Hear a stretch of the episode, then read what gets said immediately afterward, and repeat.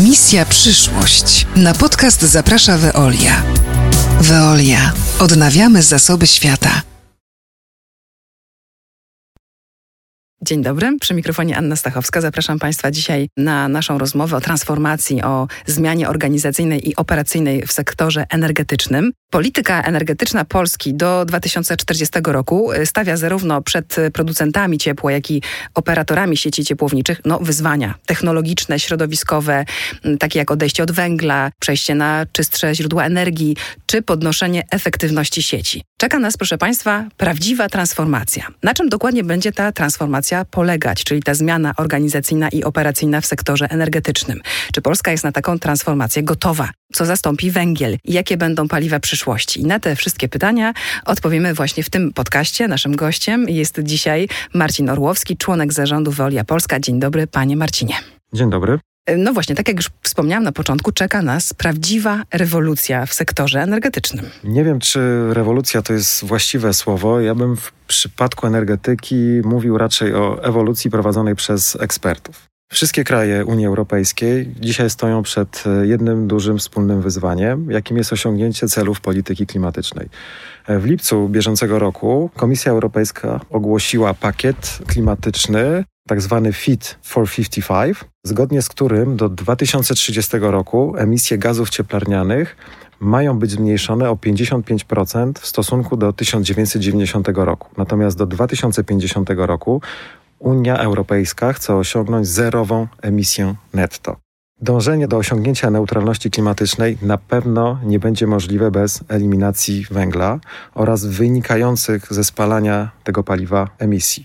To CO2, czyli dwutlenek węgla, będzie nas motywować do tych wszystkich zmian. Ceny CO2 rosną w bardzo szybkim tempie. Jeszcze w 2021 roku na początku cena za jedno uprawnienie wynosiła około 20 euro, natomiast dzisiaj przekraczamy poziomy 64 euro. To jest trzykrotny wzrost. Warto też podkreślić przy tej transformacji, że każdy z krajów Unii Europejskiej startuje z innego poziomu. W przypadku Polski osiągnięcie neutralności klimatycznej będzie znacznie trudniejsze niż w przypadku takich krajów jak na przykład Francja czy Szwecja. Dzisiaj w Szwecji około 60% energii produkowanych jest z wiatru i wody. Pozostała część to jest energia jądrowa, dlatego oni mogą sobie stawiać zdecydowanie bardziej ambitne cele i według ich założeń chcą osiągnąć już neutralność klimatyczną w roku 2040. My nie chcemy pozostać w tyle i zgodnie z założeniami polskiego planu transformacji udział węgla w produkcji energii będzie systematycznie eliminowany i do 2040 roku ma osiągnąć nie więcej niż 28%, poniżej 30%. No i oczywiście najpoważniejsze zmiany muszą dotyczyć energetyki i ciepłownictwa, które mają być jednym z głównych filarów transformacji. Zgodnie z przyjętą polityką energetyczną Polski do roku 2040 wszystkie gospodarstwa domowe mają być zaopatrowane w ciepło poprzez systemy ciepłownicze niskoemisyjne oraz przez własne zero lub też niskoemisyjne źródła energii.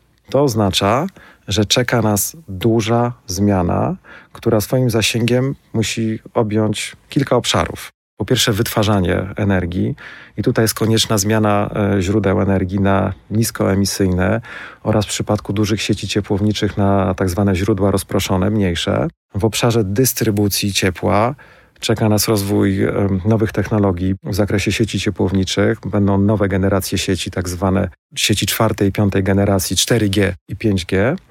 No i na pewno czeka nas rewolucja na poziomie odbiorców energii, czyli konsumentów. I tutaj mam na myśli zwiększenie efektywności energetycznej budynków, a także kształtowanie się rynku prosumenta. To klient będzie również dostarczał ciepło do sieci ciepłowniczej. Co już tak poniekąd się dzieje aktualnie przez różne na przykład panele fotowoltaiczne, tak? W przypadku energii elektrycznej tak, natomiast w przypadku ciepła to są bardzo rzadkie przypadki, z którymi mamy już doświadczenie. To na jakim etapie jesteśmy tej transformacji w tym sektorze energetycznym aktualnie?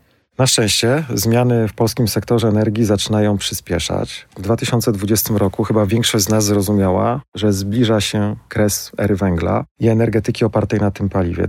Według mnie nie ma powrotu do czarnej energii, a nie ma tego powrotu z kilku powodów. Po pierwsze, Unia Europejska oferuje bardzo duże wsparcie dla ochrony klimatu. W nowej perspektywie finansowej Polska będzie miała do dyspozycji ponad 130 miliardów złotych, a razem z pożyczkami to jest ponad 250 miliardów złotych na inwestycje w energetykę. To są potężne środki, które mogą zmienić wszystko, jeśli tylko je wykorzystamy w sposób sensowny.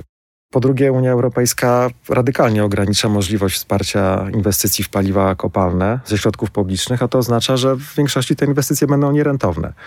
Po trzecie, to już mówiłem, ceny uprawnień do emisji biją kolejne rekordy. No i coraz trudniej jest udźwignąć te ceny krajowym producentom energii, więc jeśli nie kwestie klimatyczne, nasza świadomość klimatyczna, no to ekonomiczne przyspieszą decyzję o odstawieniu węgla z polskiego miksu energetycznego. I tutaj jeszcze bym na pewno wspomniał o kwestiach społecznych jako czwarty argument. Rośnie świadomość wśród klientów, nie chcemy zanieczyszczać środowiska. Także ta transformacja już się dzisiaj dokonuje. Udział węgla w 2020 roku w polskim miksie energetycznym spadł poniżej 70%. To jest rekord. Wzrasta oczywiście w związku z tym udział odnawialnych źródeł energii, na razie głównie za sprawą prosumenckiej fotowoltaiki. W lipcu 2021 też osiągnęliśmy rekord, jeśli chodzi o zainstalowaną moc fotowoltaiczną, prawie 5,5 gigawata energii. Przybywa też kogeneracyjnych jednostek gazowych, które pracują głównie w zakładach przemysłowych. Transformacja ciepłownictwa oznacza też wprowadzenie zupełnie nowych kompetencji i rozwój systemów oraz produktów i usług, w których ciepło to będzie tylko dodatek. Nowoczesne systemy ciepłownicze to muszą stać się partnerem w budowie inteligentnych miast. Ciepłownictwo to będzie jedna z bardzo ważnych części układanki czegoś, co dzisiaj nazywamy Smart City. Świat, proszę Państwa, stoi w obliczu ogromnych zmian związanych też z kryzysem klimatycznym, o którym tutaj już Pan Marcin wspomniał. Dążenie do osiągnięcia tej neutralności klimatycznej nie będzie możliwe bez eliminacji węgla, o czym mówiliśmy. Ale pytanie jest takie, czy Polska jest na to gotowa i czy nas na to stać? Pytanie jest bardzo ważne. Jest taki specjalny wskaźnik, który mierzy przygotowanie systemu danego kraju do transformacji. Tak zwany ETI, Energy Transition Index. Według tego wskaźnika, który jest opracowany przez Światowe Forum Ekonomiczne, Polska znajduje się na 62. miejscu wśród 115 krajów. Nie wygląda to dobrze. Ale jesteśmy w połowie. Natomiast w 2019 roku zajmowaliśmy 75. pozycję. Także nasze przygotowanie zostało ocenione na poziomie 58%. I ten stan aktualny przygotowania, on jest analizowany w zakresie takich trzech elementów, tak zwanego trójkąta energetycznego. To jest rozwój gospodarczy, bezpieczeństwo energetyczne oraz równowaga środowiskowa. I na gotowość do transformacji składają się m.in. kapitał, który jest dostępny, inwestycje, regulacje, polityczna determinacja, to jest bardzo istotne, oraz struktura aktualna systemu energetycznego. To, że zajęliśmy odległe miejsce, bo w mojej ocenie mimo wszystko to jest dosyć odległe miejsce, to tylko i wyłącznie powinno nas motywować do podejmowania dalszych działań, bo opóźnianie tych zmian będzie miało negatywne skutki, po pierwsze środowiskowe, co jest oczywiste, ale po drugie społeczne i gospodarcze. Koszt produkcji energii opartej na węglu będzie systematycznie rósł, na razie głównie przez rosnące ceny uprawnień do emisji CO2, które wzrosły z 20 do ponad 60 euro i to się bezpośrednio przekłada na produkcję energii elektrycznej i ciepła.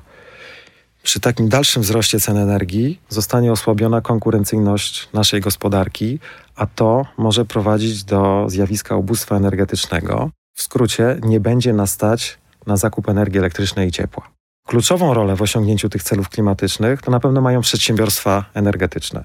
Transformacja energetyczna to jest szansa, to oznacza olbrzymie inwestycje wieloletnie, ale te inwestycje muszą być wspierane przez banki, przez organy państwowe, a także przez organizacje społeczne, bo istnieje wiele barier, które skutecznie ograniczają zmiany transformacyjne. Na pewno nie możemy dopuścić do tego, żeby koszty transformacji poniosło wprost społeczeństwo. Jak patrzę na naszą firmę, to z jednej strony Veolia poszukuje możliwości rozwiązań, które wspierają cele transformacji, gwarantują stabilizację cen produkowanego ciepła, natomiast z drugiej strony szukamy również rozwiązań optymalnego ich finansowania. I mówiąc o transformacji energetycznej, ja nie stawiam sobie pytania, czy jesteśmy na nią gotowi, tylko jak ją przeprowadzić i skąd wziąć na nią fundusze.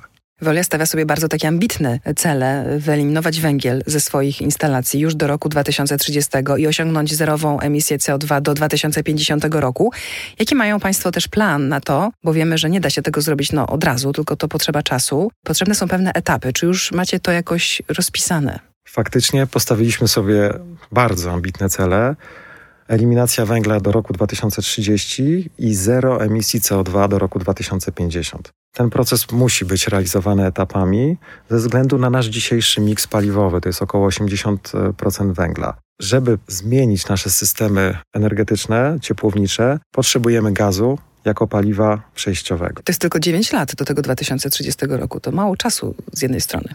Z jednej strony mało, natomiast z drugiej strony myślę, że dosyć solidnie się do tego przygotowaliśmy, bo w ciągu ostatnich miesięcy skoncentrowaliśmy nasze wysiłki na opracowaniu koncepcji dla każdego miasta, w którym jesteśmy obecni, i dla każdego miasta przeanalizowaliśmy szczegółowo te lokalne warunki, które będą kształtowały miks paliwowy w przyszłości. Dlatego mamy konkretny plan i zaczynamy od budowy wysokosprawnych bloków gazowych, co spowoduje, że w perspektywie 10 lat gaz będzie odpowiadał za około 3/4 produkcji energii w naszej firmie. No właśnie, dlaczego gaz? To jest takie pytanie, które pewnie się nasuwa słuchaczom. I skoro to paliwo nadal kopalne i też jest związane z emisją CO2.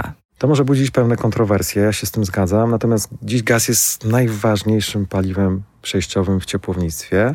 Od ciepła, w przeciwieństwie do energii elektrycznej, nie da się przesyłać na duże odległości i ciepło potrzebuje stabilnego źródła. My nie możemy sobie pozwolić na to, żeby z powodu braku paliwa przerwać dostarczanie ciepła do miasta zimą. Gaz, mimo tego, że jest paliwem kopalnym, no to zapewnia mniejszą emisję, dlatego że emisja z gazu to mniej więcej 50% tego, co emisja z węgla. Gaz jest paliwem wiarygodnym, jest uznawanym przez zarówno Polskę, jak i Unię Europejską jako paliwo przejściowe. No i zgodnie z polityką energetyczną ten gaz będzie używany szeroko w energetyce i stąd też liczne systemy wsparcia. Mamy w Polsce tak zwany rynek mocy, który będzie wspierał źródła gazowe. Mamy również premię kogeneracyjną, gdzie również te źródła gazowe są wspierane. Dużą zaletą gazu jest jego dostępność, chociaż dzisiaj ta sytuacja, która jest od 2-3 miesięcy makroekonomiczna, stawia to pod pewnym znakiem zapytania, natomiast my zakładamy, że to są raczej kwestie przejściowe i szacujemy, że w 2030 roku w Polsce tego gazu będzie wystarczająca ilość. Technologie gazowe są dzisiaj gotowe do wdrożenia, nawet może nie gotowe, one są wdrażane już. Jest to technologia powszechnie dostępna, oparta na sprawdzonych rozwiązaniach, stabilna i też zapewnia bardzo wysoką wydajność. No i najważniejsza zaleta gazu to jest to, że on jest elastyczny. Poprzez elastyczny ja rozumiem to, że ten gaz będzie można w przyszłości dekarbonizować, czyli zamieniać go w tak zwany gaz zielony. Skoro gaz jest paliwem przejściowym do 2030 roku, to co dalej? Jakie będą te paliwa przyszłości? Co nas czeka? Mówimy o paliwach przyszłości, to trzeba pamiętać o dwóch rzeczach. Po pierwsze, wzrost efektywności energetycznej oraz odzysk energii. I teraz idąc do naszych paliw przyszłości, to co będzie oprócz gazu? Więc na pierwszym miejscu stawiamy coś, co się nazywa dzisiaj toryfikat, tak zwana toryfikowana biomasa, która właściwościami bardzo przypomina węgiel. Jest zeroemisyjna, bo to jest biomasa. No i dużą zaletą toryfikatu jest to, że nie wymaga istotnych nakładów inwestycyjnych przy źródłach wytwórczych. Natomiast po toryfikacie i po gazie ziemnym nastąpi według nas tak zwana era gazu zdekarbonizowanego za pomocą biometanu i wodoru. Biometan, zgodnie z tym, co opublikowało PGNiG, zgodnie ze swoją strategią, powinien być szeroko dostępny w sieci gazowej w Polsce w 2030 roku, około 4 miliardów metrów sześciennych. Natomiast idąc dalej, PGNiG przewiduje nawet 8 miliardów metrów sześciennych. To jest pierwsze paliwo, które będzie nam dekarbonizowało gaz ziemny, natomiast drugie to jest wodór. Dziś wodór jest drogi, ale szybko ta sytuacja się zmienia i według planu, według strategii energetycznej Polski, no to po 2030 roku powinniśmy mieć źródła produkujące wodór na poziomie prawie 2 gigawatów, natomiast w całej Unii Europejskiej to będzie ponad 40 gigawatów. To powinny być bardzo duże ilości, które ułatwią nam dekarbonizację gazu ziemnego. I dzięki rozwojowi i komercjalizacji tej technologii powinno nam to umożliwić osiągnięcie zerowej emisji w 2050 roku. Technologia współspalania wodoru ona jest łatwo wdrażalna, bo ona już istnieje. Dzisiaj inwestując w wysokosprawne źródła gazowe zapewniamy sobie możliwość współspalania tego gazu, więc one są już gotowe do uruchomienia. No i jeszcze duża zaleta wodoru jest to, że to jest paliwo uniwersalne. Ono może być wykorzystywane w energetyce, ale również może być wykorzystywane w transporcie. Duży nacisk przy paliwach przyszłości kładziemy na odzysk energii z odpadów, z frakcji odpadów, która nie może być w żaden inny sposób wykorzystana, a także z procesów produkcyjnych. Nie zapominamy również o czymś, co dzisiaj może brzmieć bardzo futurystycznie, mianowicie o reaktorach modułowych, tak zwanych SMR. Dzisiaj w Polsce jest o tym bardzo głośno i kto wie, czy te źródła nie będą w przyszłości szeroko rozwinięte i dostępne w Polsce. Myślimy też o pompach ciepła, tylko o dużych pompach ciepła, bo dzisiaj pompy ciepła w Polsce funkcjonują przede wszystkim w domkach jednorodzinnych, natomiast ja mam na myśli takie pompy, które będą w stanie ogrzać osiedle lub nieduże miasto, gdzie pozostanie paliwo kopalne w źródle energii, no to planujemy wdrożyć technologię wychwytywania dwutlenku węgla, która też dzisiaj powraca do łask ze względu właśnie na wysokie ceny uprawnień do emisji. Natomiast najbardziej, zostawiłem to na końcu, ale najbardziej istotna rzecz to jest radykalna, i tutaj też nie boję się użyć tego słowa, poprawa efektywności energetycznej. Z jednej strony u klienta, tu mam na myśli monitoring zużycia. Dzisiaj on nie jest prowadzony. Jakościową termomodernizację, ale też wzrost świadomości. W mieszkaniach w Polsce zimą panuje temperatura około 23 stopnie. To jest luksus, na który nas po prostu nie stać aktualnie. Więc z jednej strony efektywność energetyczna u klienta, a z drugiej strony zaawansowane rozwiązania efektywnościowe w naszych instalacjach, tam gdzie produkujemy energię, tak żeby wykorzystać maksymalnie paliwa. No i również na sieciach dystrybucyjnych ciepła i tutaj zamierzamy wdrażać sieci niskotemperaturowe 4. i 5. generacji, tak żeby uniknąć strat ciepła. No właśnie, wspomniał Pan o efektywności energetycznej. Jakie już takie rozwiązania są dostępne? Bo wiemy, że Veolia to taki macie cel. Odnawiamy zasoby świata, więc myślę, że to też rozumiem, że jest jakby brane pod uwagę przy okazji tych rozwiązań. W Veolii mówimy, że efektywność energetyczna to jest pierwsze paliwo dekarbonizacji. Rozwiązań efektywnościowych jest bardzo dużo, tylko potrzebna jest motywacja, żeby je wdrażać. Zawsze twierdziłem, że energia jest za tania, w związku z tym tych elementów efektywności energetycznej jest po prostu mało, bo ludziom się nie opłaca. Dzisiaj ceny energii rosną i na pewno tej efektywności energetycznej będziemy mieli w Polsce coraz więcej. Więc faktycznie nasza misja to jest odnawianie zasobów świata i my to rozumiemy dosłownie, bo to, co inni traktują jako odpad, my wykorzystujemy jako źródło energii, którego absolutnie nie można zmarnować. Dużo inwestujemy w technologię odzysku energii. Takim sztandarowym przykładem to są instalacje w Miasteczku Śląskim, gdzie do produkcji ciepła wykorzystujemy ciepło odpadowe z lokalnej huty cynku. Również kolejny przykład to jest instalacja odzysku ciepła procesowego w podpoznańskiej fabryce Volkswagena, a także miasto Szlachęcin, gdzie uruchomiliśmy instalację odzysku ciepła ze ścieków. Ja myślę, że warto powiedzieć trochę więcej o Miasteczku Śląskim, bo tam dzięki nam 148 budynków mogło zrezygnować z tradycyjnych kotłów opalanych węglem, w zamian zyskując dostęp do nowoczesnej, świeżo wybudowanej sieci ciepłowniczej, zasilanej ze źródła ciepła, które jest odpadem przy produkcji cynku. Normalnie to ciepło było wypuszczane w powietrze, dzisiaj wykorzystujemy je do ogrzewania domów. Ten projekt po prostu pozwolił na znaczne zmniejszenie emisji CO2.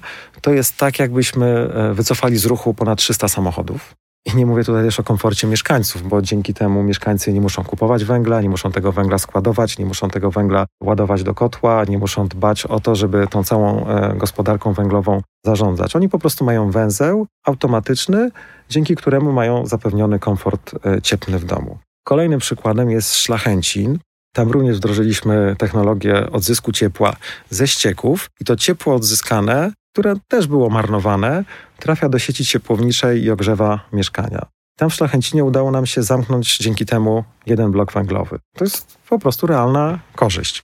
W planach mamy, to wkrótce się zadzieje, inwestycje w budowę tzw. zakładów odzysku energii z frakcji energetycznej odpadów, czyli tzw. pre-RDF-u. To jest taka frakcja, która powstaje w wyniku procesu zagospodarowania odpadów i nie zawiera, to jest ważne, surowców, które już można odzyskać. Można je albo składować, albo przetworzyć je termicznie i wykorzystać do tego, żeby wyprodukować energię elektryczną i ciepło. To zagospodarowanie jest dużym wyzwaniem dla całego systemu gospodarki odpadowej. Dzisiaj mamy dwa takie projekty, bardzo zaawansowane. Jeden duży w Łodzi, jeden mniejszy w Zamościu. My chcemy być też pionierem wdrażania rozwiązań wodorowych w Polsce i prowadzimy aktualnie projekt pilotażowy w Tarnowskich Górach oraz dwa projekty w ramach konkursu Ciepłownia Przyszłości i Elektrociepłownia Przyszłości organizowanych przez Narodowe Centrum Badań i Rozwoju. Zależy nam na tym, żeby te rozwiązania, które wypracujemy, były skalowalne. Skalowalne to znaczy, żeby łatwo je można było wdrożyć do innych miast. Plan, który mamy, zakłada, że w 2030 roku struktura paliw na łączną produkcję energii elektrycznej i ciepła będzie następująca. Około 60% to gaz, w tym częściowo już zdekarbonizowany za pomocą biometanu i wodoru, 30% biomasa, a 10% to jest energia z odpadów i pomp ciepła. I oczywiście zero węgla. Zero węgla jak najbardziej, tak. No właśnie, eksperci szacują, będzie 10 lat, 9 lat, mamy na to, żeby to wszystko zmienić. No i tutaj plany są dalekosiężne, perspektywy fantastyczne. Teraz pytanie, czy nam się to uda, czy zdążymy, czy damy radę? 10 lat, wydaje mi się, że to długi horyzont, patrząc na to, jak się rozwijają innowacje. Proszę spojrzeć na inne technologie, nie w energetyce. 10 lat temu mówiliśmy o samochodach elektrycznych, dzisiaj tymi samochodami jeździmy. No, niestety jeszcze nie za pomocą zielonej energii, bo ładujemy je za pomocą tej energii, którą produkujemy w Polsce, czyli 70% z węgla, ale to się będzie zmieniało. I to coraz lepsze marki mają, już nie będziemy tutaj reklamować, też te opcje takiego właśnie tankowania. Tak, myślę, że w 5-6-letniej perspektywie to każda marka będzie miała samochód elektryczny w swoim portfolio. Wracając do tych 10 lat, to również przypomnijmy sobie, jakie mieliśmy telefony 10 lat temu albo tablety. To zupełnie inne urządzenia. To wyglądają jak z ery przedpotopowej. Tak? Ja w ogóle mam wrażenie, że jak człowiek kupi już telefon, to za chwilę już jest nieaktualny, bo już nowa wersja jest. Więc te 10 lat to wcale nie jest tak krótko. Przy tym okresie 10-letnim myślę, że warto pamiętać o tym, że w energetyce dosyć intensywnie rozwijamy wszystkie aspekty związane ze sztuczną inteligencją i uczeniem maszynowym i to może położyć zupełnie nowe światło na technologię w energetyce. Co już się też dzieje, jeżeli chodzi o ciepłownictwo, prawda? Wy tak w ten sposób zarządzacie. Jednym komputerem właściwie można obsłużyć całą Warszawę, tak? Albo większe miasta. Tak, zdecydowanie. To jest wdrożone. No i to też przynosi wymierne korzyści właśnie w zakresie zmniejszenia strat ciepła. A jak mówimy o zmniejszeniach strat ciepła, to mówimy o efektywności energetycznej, czyli znowu potrzebujemy mniej paliwa, dzisiaj węgla bądź gazu, żeby wyprodukować ciepło, które dostarczamy do mieszkańców Warszawy. Ja jestem też przekonany, że wszyscy, a zwłaszcza przemysł, jest świadomy wyzwań, przed którymi stoi obecnie ludzkość. Przemysł jest bardzo pragmatyczny. Przemysł to jest biznes, przemysł chce zarabiać pieniądze, a dzisiejsza formuła zarabiania obciążająca środowisko w jakikolwiek sposób po prostu się wyczerpuje. Nie ma szans na kontynuację biznesu tak, jak dotychczas był prowadzony. Zresztą ta pandemia, myślę, też udowadnia nam, że jednak trzeba szereg przedsięwzięć dokonać, bo inaczej się nie da. Zwiększa się także świadomość konsumentów, którzy coraz częściej oczekują od producentów rozwiązań, które nie tylko nie niszczą środowiska, ale przede wszystkim służą środowisku. No i konsumenci wybierają produkty, które są produkowane zgodnie z filozofią gospodarki obiegu zamkniętego. Dodatkowo zasoby surowców nieodnawialnych zaczynają się wyczerpywać, a na pewno wiemy, kiedy one się wyczerpią. Dlatego też niezbędna jest współpraca wszystkich podmiotów zaangażowanych w transformację. Dlatego my jako Veolia naszą ofertę opieramy na partnerstwie. Posiadamy, myślę, że dosyć unikalne doświadczenie we wdrażaniu kompleksowych i sprawdzonych rozwiązań transformacji infrastruktury. No i mamy to doświadczenie międzynarodowe, to jest bardzo ważne, które zdobyliśmy w różnych krajach, ale potrafimy je bardzo dobrze dostosować do lokalnych uwarunkowań, do większych miast, do mniejszych miast, do różnych branż przemysłowych. To jest taka domena, w której my się czujemy ekspertami. No i jako ten partner w transformacji infrastruktury klienta też obejmujemy wszystkie obszary, które są związane z tą transformacją, czyli obszar techniczny, prawny, podatkowy, finansowy, operacyjny. My chcemy być kompleksowym dostawcą usług związanych z energią, wodą i ściekami, a także z odzyskiem energii z odpadów, no i partnerem w zarządzaniu transformacji infrastruktury klienta w małych i średnich miastach. Myślę, że jesteśmy do tego dobrze przygotowani, do tego, aby tym wyzwaniom transformacji energetycznej podołać, ale przede wszystkim, bo na tym nam najbardziej zależy, być takim partnerem pierwszego wyboru dla samorządów i biznesu w procesie wdrażania rozwiązań nisko i zeroemisyjnych. Brzmi to wszystko naprawdę bardzo dobrze. Tylko teraz, no właśnie, mamy te 10 lat i pytanie takie, czy nam się to, jak pan mówi, Marcin Orłowski, członek zarządu Veolia Polska, nam się to, mam nadzieję, uda zrobić. Czy zakładacie, że może coś nie wyjść, że to się trochę przesunie, nie wiem, rok, dwa? Na razie nie. Po pierwsze, sami sobie narzuciliśmy taki cel 2030, po drugie, ten cel zakomunikowaliśmy. Jak już coś zakomunikowaliśmy, no to absolutnie nie zakładamy, żebyśmy mogli tego celu nie dotrzymać. Dzisiaj bardzo intensywnie pracujemy nad wysokosprawnymi blokami gazowymi, które chcemy uruchomić w latach 2025-2026. Pracujemy nad możliwością wykorzystania tej biomasy toryfikowanej, no i również rozwijamy partnerstwa w zakresie pozyskania biometanu i wodoru. Wydaje mi się, że nasz zespół to jest zespół ekspertów, którzy w tych tematach nowoczesnych paliw, paliw przyszłości bardzo dobrze się orientują, no ale oczywiście analizujemy na bieżąco rynek, zmiany cen, zmiany dostępności paliw i w razie czego jesteśmy gotowi, żeby reagować. To, że dzisiaj sobie coś założymy, jestem przekonany, że w 2030 miks paliwowy, który mamy narysowany ładnie na naszych prezentacjach, on będzie inny, ale nie wyobrażam sobie, żebyśmy w 2030 roku jeszcze spalali węgiel. To co, spotykamy się za 9-10 lat i podsumujemy te wszystkie założenia, ale rzeczywiście trzeba trzymać mocno kciuki za te wszystkie zmiany, transformacje, bo to, jak się okazuje, jest ważne. Właściwie to już nie jest ważne, to już jest konieczne, to już jest jakby taki przymus. Musimy to po prostu zrobić. Te zmiany organizacyjne i operacyjne w sektorze energetycznym, czyli ta cała transformacja, proszę Państwa, nas czeka. Nie możemy się jej bać, tylko musimy po prostu wziąć się do pracy i działać. Bardzo się cieszę, że znalazł Pan czas i przyszedł do nas do studia i nam po wszystkim tu ciekawym opowiedział. Bardzo dziękuję za uwagę i za to, że Pan Marcin Orłowski dzisiaj nam tutaj te wszystkie kwestie transformacyjne przybliżył. Naszym gościem był dzisiaj Marcin Orłowski, członek zarządu Veolia Polska. Dziękuję pięknie za rozmowę. Dziękuję bardzo. A rozmowę prowadziła Anna Stachowska. Do usłyszenia.